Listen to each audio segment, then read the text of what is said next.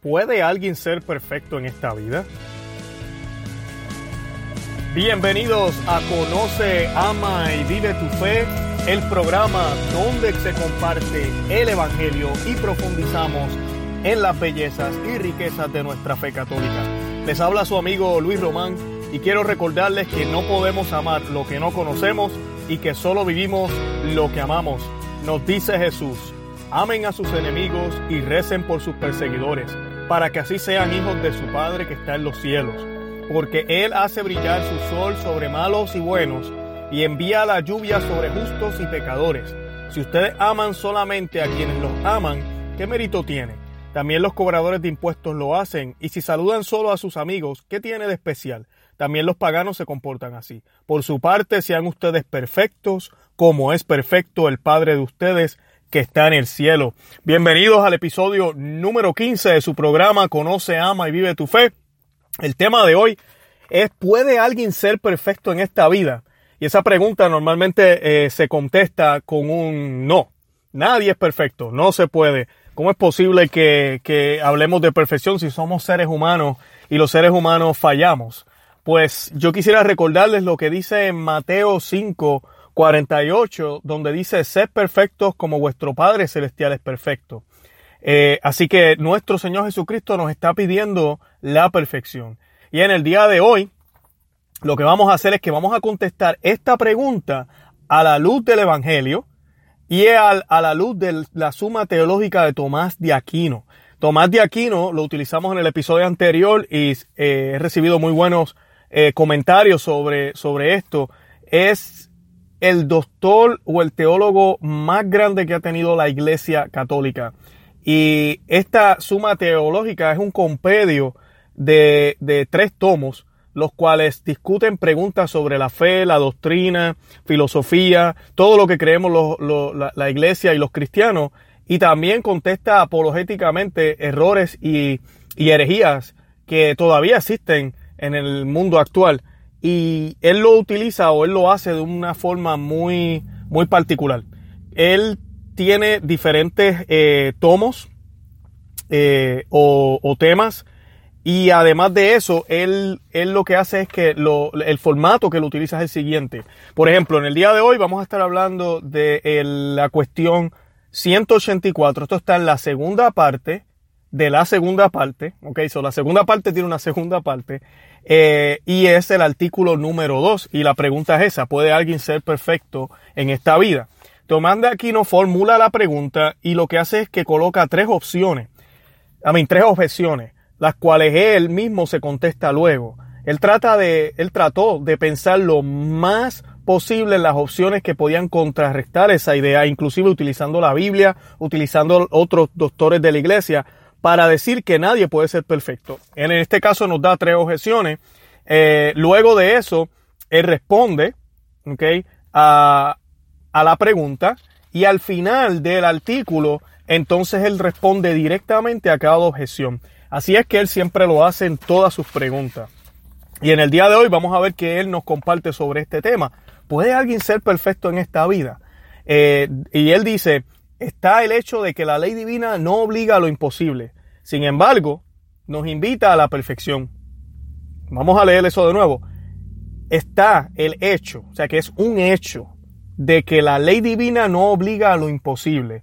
Creo que todos hemos escuchado la famosa frase, no hay cruz que tú no, ¿verdad? Dios no te da una cruz que tú no puedas cargar. Es el mismo principio. La ley divina no te va a pedir algo imposible. A mí sería una trampa y qué clase de Dios tendríamos, ¿verdad? Eh, sin embargo, nos invita a la perfección. Y ya les leímos el pasaje de la Biblia donde directamente el Señor Jesucristo nos invita a la perfección. Y Santo Tomás de Aquino nos responde de la siguiente manera.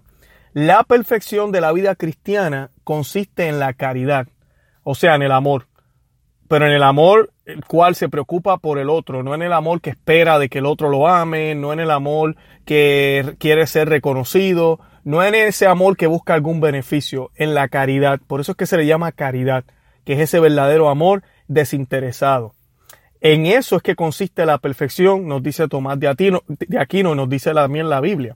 Ahora bien, esta perfección incluye cierta universalidad. Eh, es perfecto aquello que no le falta nada. ¿Ok? Por consiguiente, podemos considerar una triple perfección. Bueno, aquí Tomás de Aquino nos está diciendo que perfecto es aquello que no le falta nada. Y él va a dividir ahora la perfección en tres. ¿Ok? En primer lugar, existe lo que él le llama una perfección absoluta, que se considera no solo según la totalidad por parte del que ama, sino por parte del objeto digno de ser amado, amado, en cuanto que Dios es tan amado como digno de serlo. Tal perfección no es posible en ninguna criatura, sino que es exclusiva de Dios, en el que se da el bien de un modo total y esencial. ¿Okay? Esa es la primer eh, perfección que, que nos nombra Tomás de Aquino y solamente es vista y puede ser completada y puede ser una realidad en Dios. Nosotros como criaturas jamás podremos tener una perfección absoluta. La segunda, hay otra perfección que se considera por la totalidad absoluta por parte del que ama, en cuanto que el afecto tiende siempre a Dios de un modo actual y siempre con todas sus fuerzas. Tal perfección no es posible en esta vida, pero lo será en el cielo. Esa es la perfección que vamos a tener si alcanzamos la santidad y participamos en lo que Tomás de Aquino también llama la visión beatífica. Y es esa belleza, esa perfección, la cual es totalmente, completamente dirigida a Dios solamente, con todas las fuerzas, con todo, la vida entera, tu organismo, todo es dirigido a Dios. Y como Él nos dice, tal perfección no es posible en esta vida tampoco. Así que como que, como que hasta ahorita vamos, ¿verdad? La pregunta es, ¿puede alguien ser perfecto en esta vida? Y como que Tomás de Aquino nos está diciendo que no, ¿verdad? La tercera clase de perfección no exige una totalidad por parte del objeto amable ni por parte del que ama. De tal modo que, este, que esté siempre dirigido actualmente a Dios, sino en cuanto que se excluyan las cosas que se opongan al movimiento de amor a Dios. San Agustín, y aquí no cita Tomás de Aquino a San Agustín, dice, el veneno de la caridad es el deseo desordenado. Su perfección, la ausencia de tales deseos. Vuelvo y repito, el veneno de la caridad es el deseo desordenado. Su perfección, la ausencia de tales deseos. Esta perfección puede darse en esta vida y puede darse de dos modos.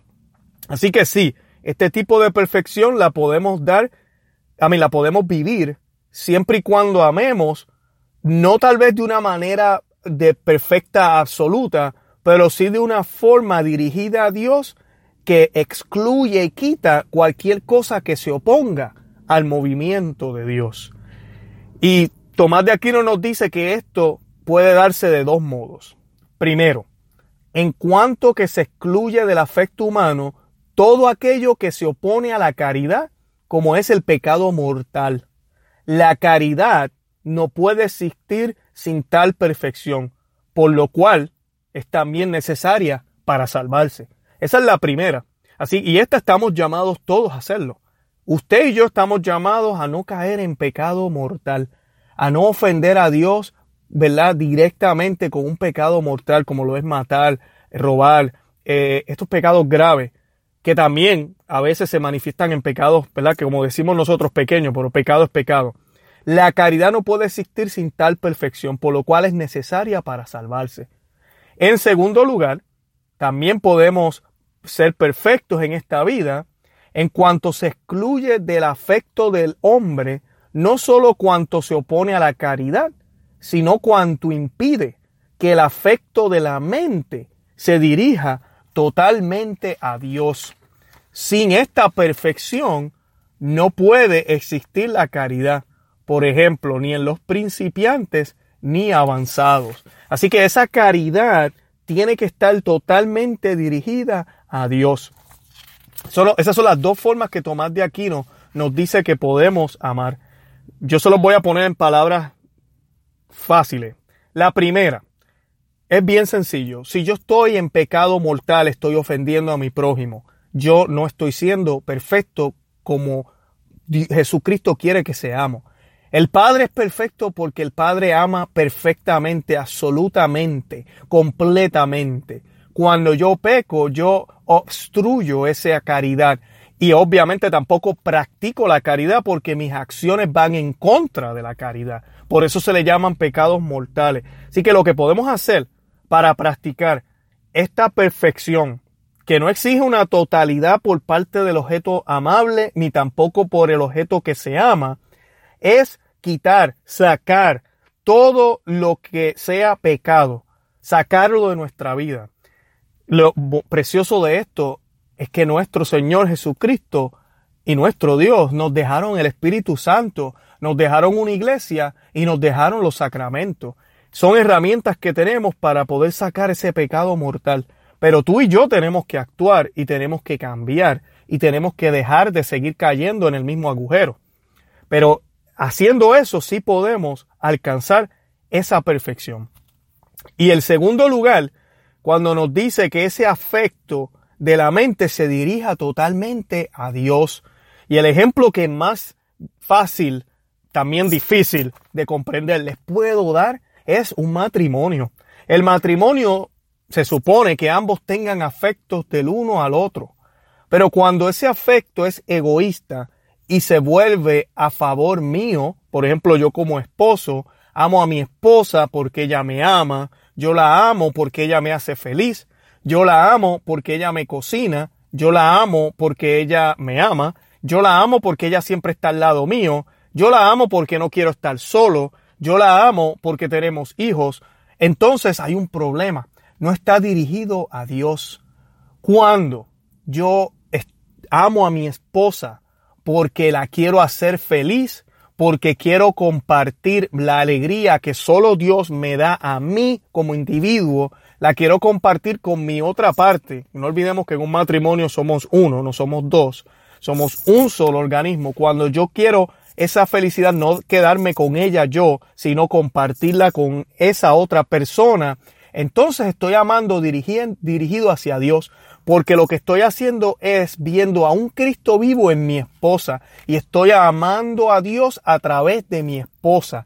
Yo me dirijo a ella y no espero nada a cambio, porque ya esa felicidad viene de Dios, no de ella humanamente. Entonces tal vez no hay una perfección en términos de acciones, van a haber discusiones, tal vez mi esposa debería cocinarme más, tal vez mi esposa debería tratarme mejor, pero como mi amor es dirigido hacia Dios, yo la amo a ella sin esperar nada a cambio y esas fallas no son Mm, piedra de tropiezo para que el amor que hay entre ella y yo, que tal vez no es perfecto, sea un amor en términos de pecado y de gracia perfecto, dirigido hacia Dios.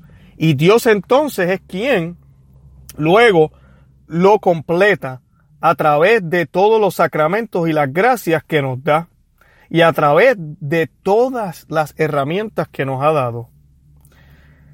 Cuando el hombre se opone al amor de Dios, jamás va a poder amar a otros de la manera perfecta que Él nos pide que amemos.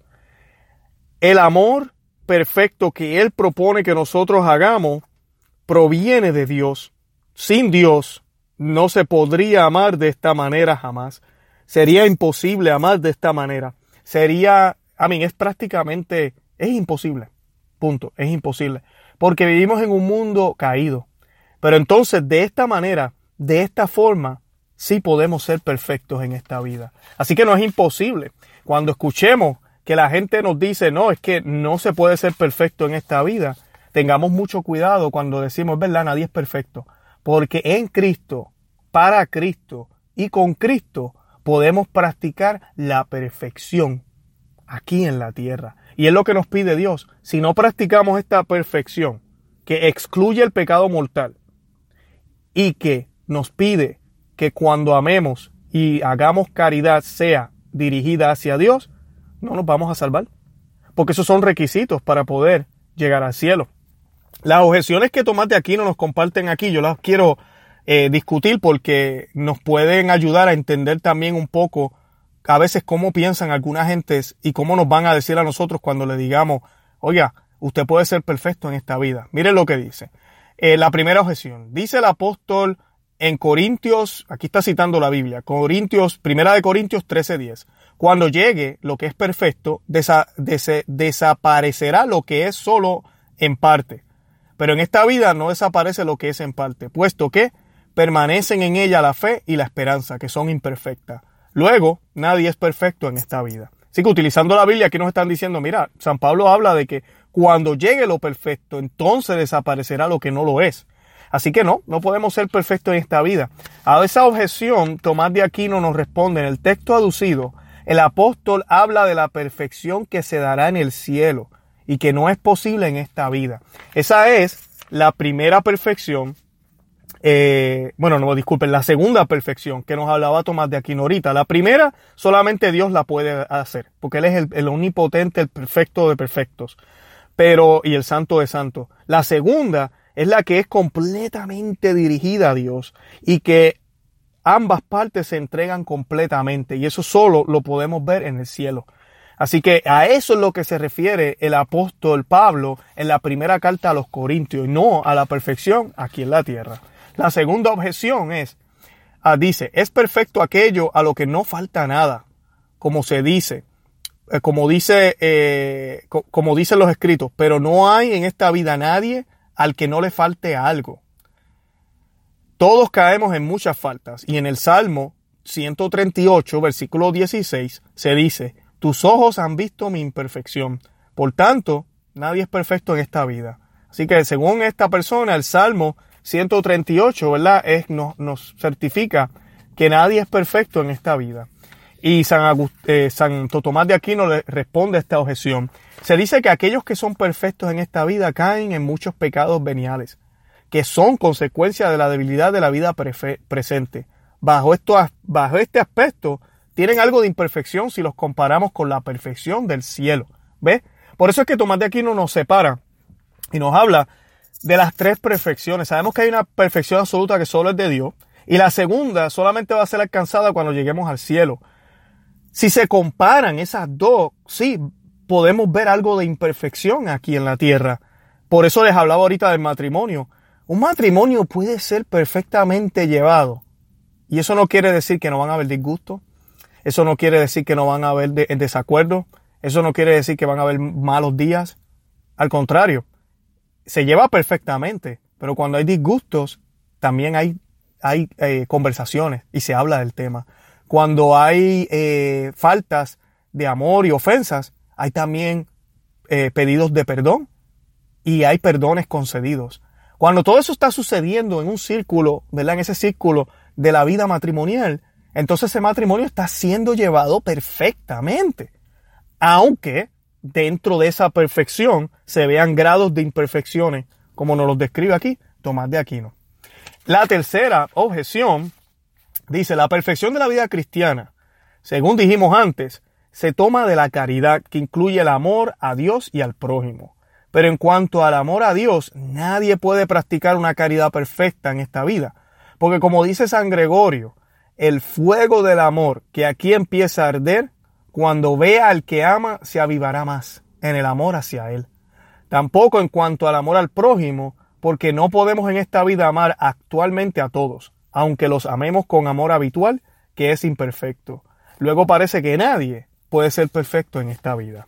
Esta está interesante, esta objeción. Y Tomás de Aquino nos responde, dice, del mismo modo que la condición presente no permite que el hombre esté siempre unido a Dios con amor actual, tampoco permite que se dirija a cada uno de los hermanos con un amor actual y distinto, sino que basta con que se dirija a todos juntos con amor actual y a cada uno en particular con amor habitual y en disposición de amarlos.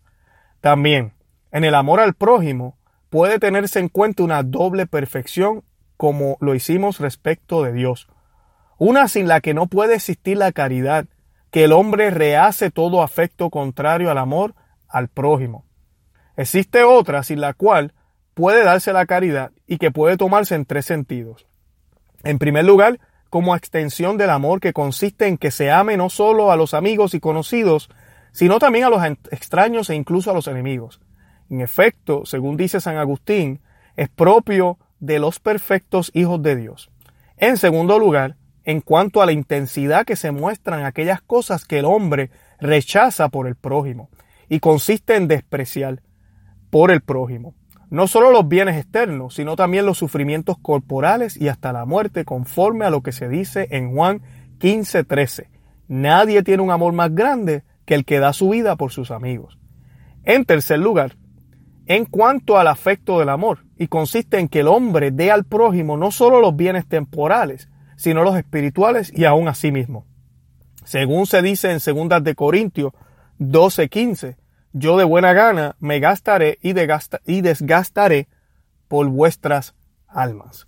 Así que exactamente lo mismo, por la condición del hombre, eh, no podemos comparar esta perfección que va a haber en el cielo con la perfección que podemos vivir aquí en la tierra. Pero nosotros debemos imitar a nuestro Señor que vivió perfectamente aquí en la tierra y nos mostró que sí se puede vivir perfecto.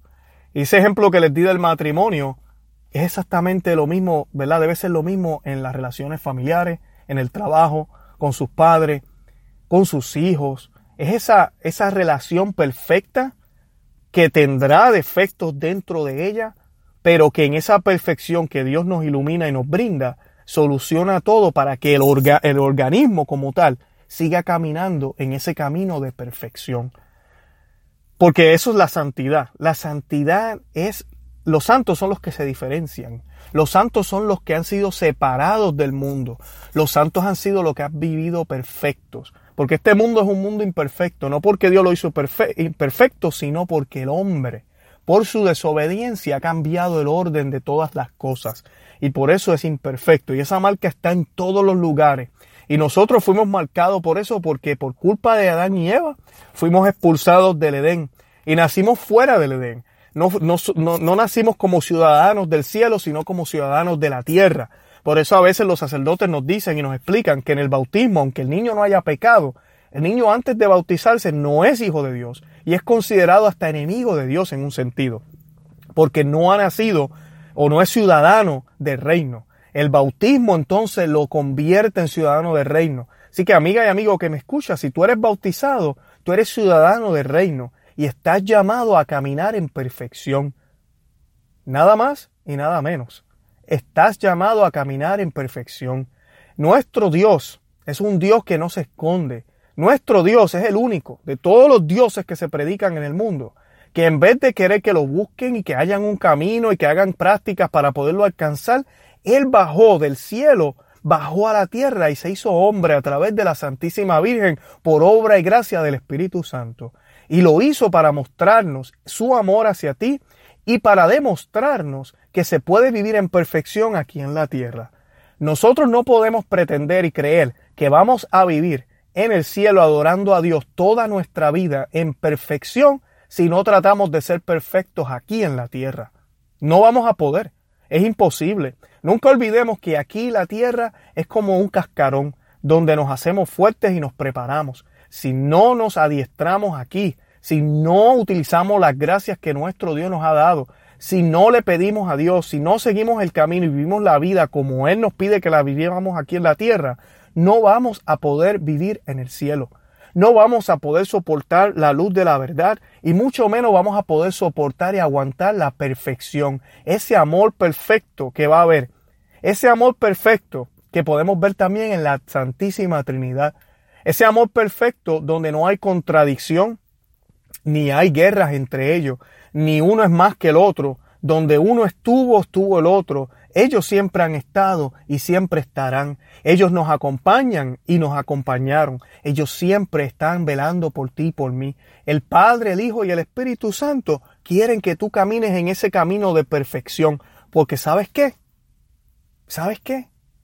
Tú y yo nacimos para ser perfectos. Porque si nuestro Padre que está en el cielo es perfecto y tú eres hijo de Dios, entonces tú también, por las gracias de Cristo, eres perfecto.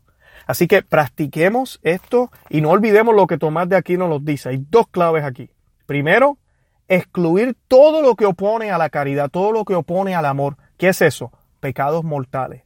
Pecados veniales también, pero el pecado mortal es gravísimo. Todos los pecados mortales. La, caridad no puede existir, ¿verdad? En esa, eh, si hay pecado mortal.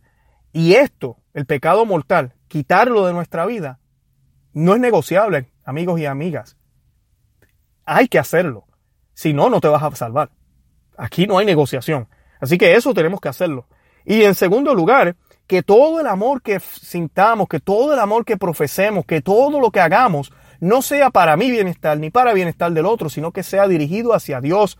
Que yo vea a Cristo en todo aquel que se me cruza en el camino y lo ame de tal manera sin esperar nada a cambio y que yo me entregue a Él como ya Él se entregó por mí. Y si se te olvida, coge tu crucifijo y míralo y date cuenta que Él ha entregado todo todo lo que tenía, entregó a su único hijo.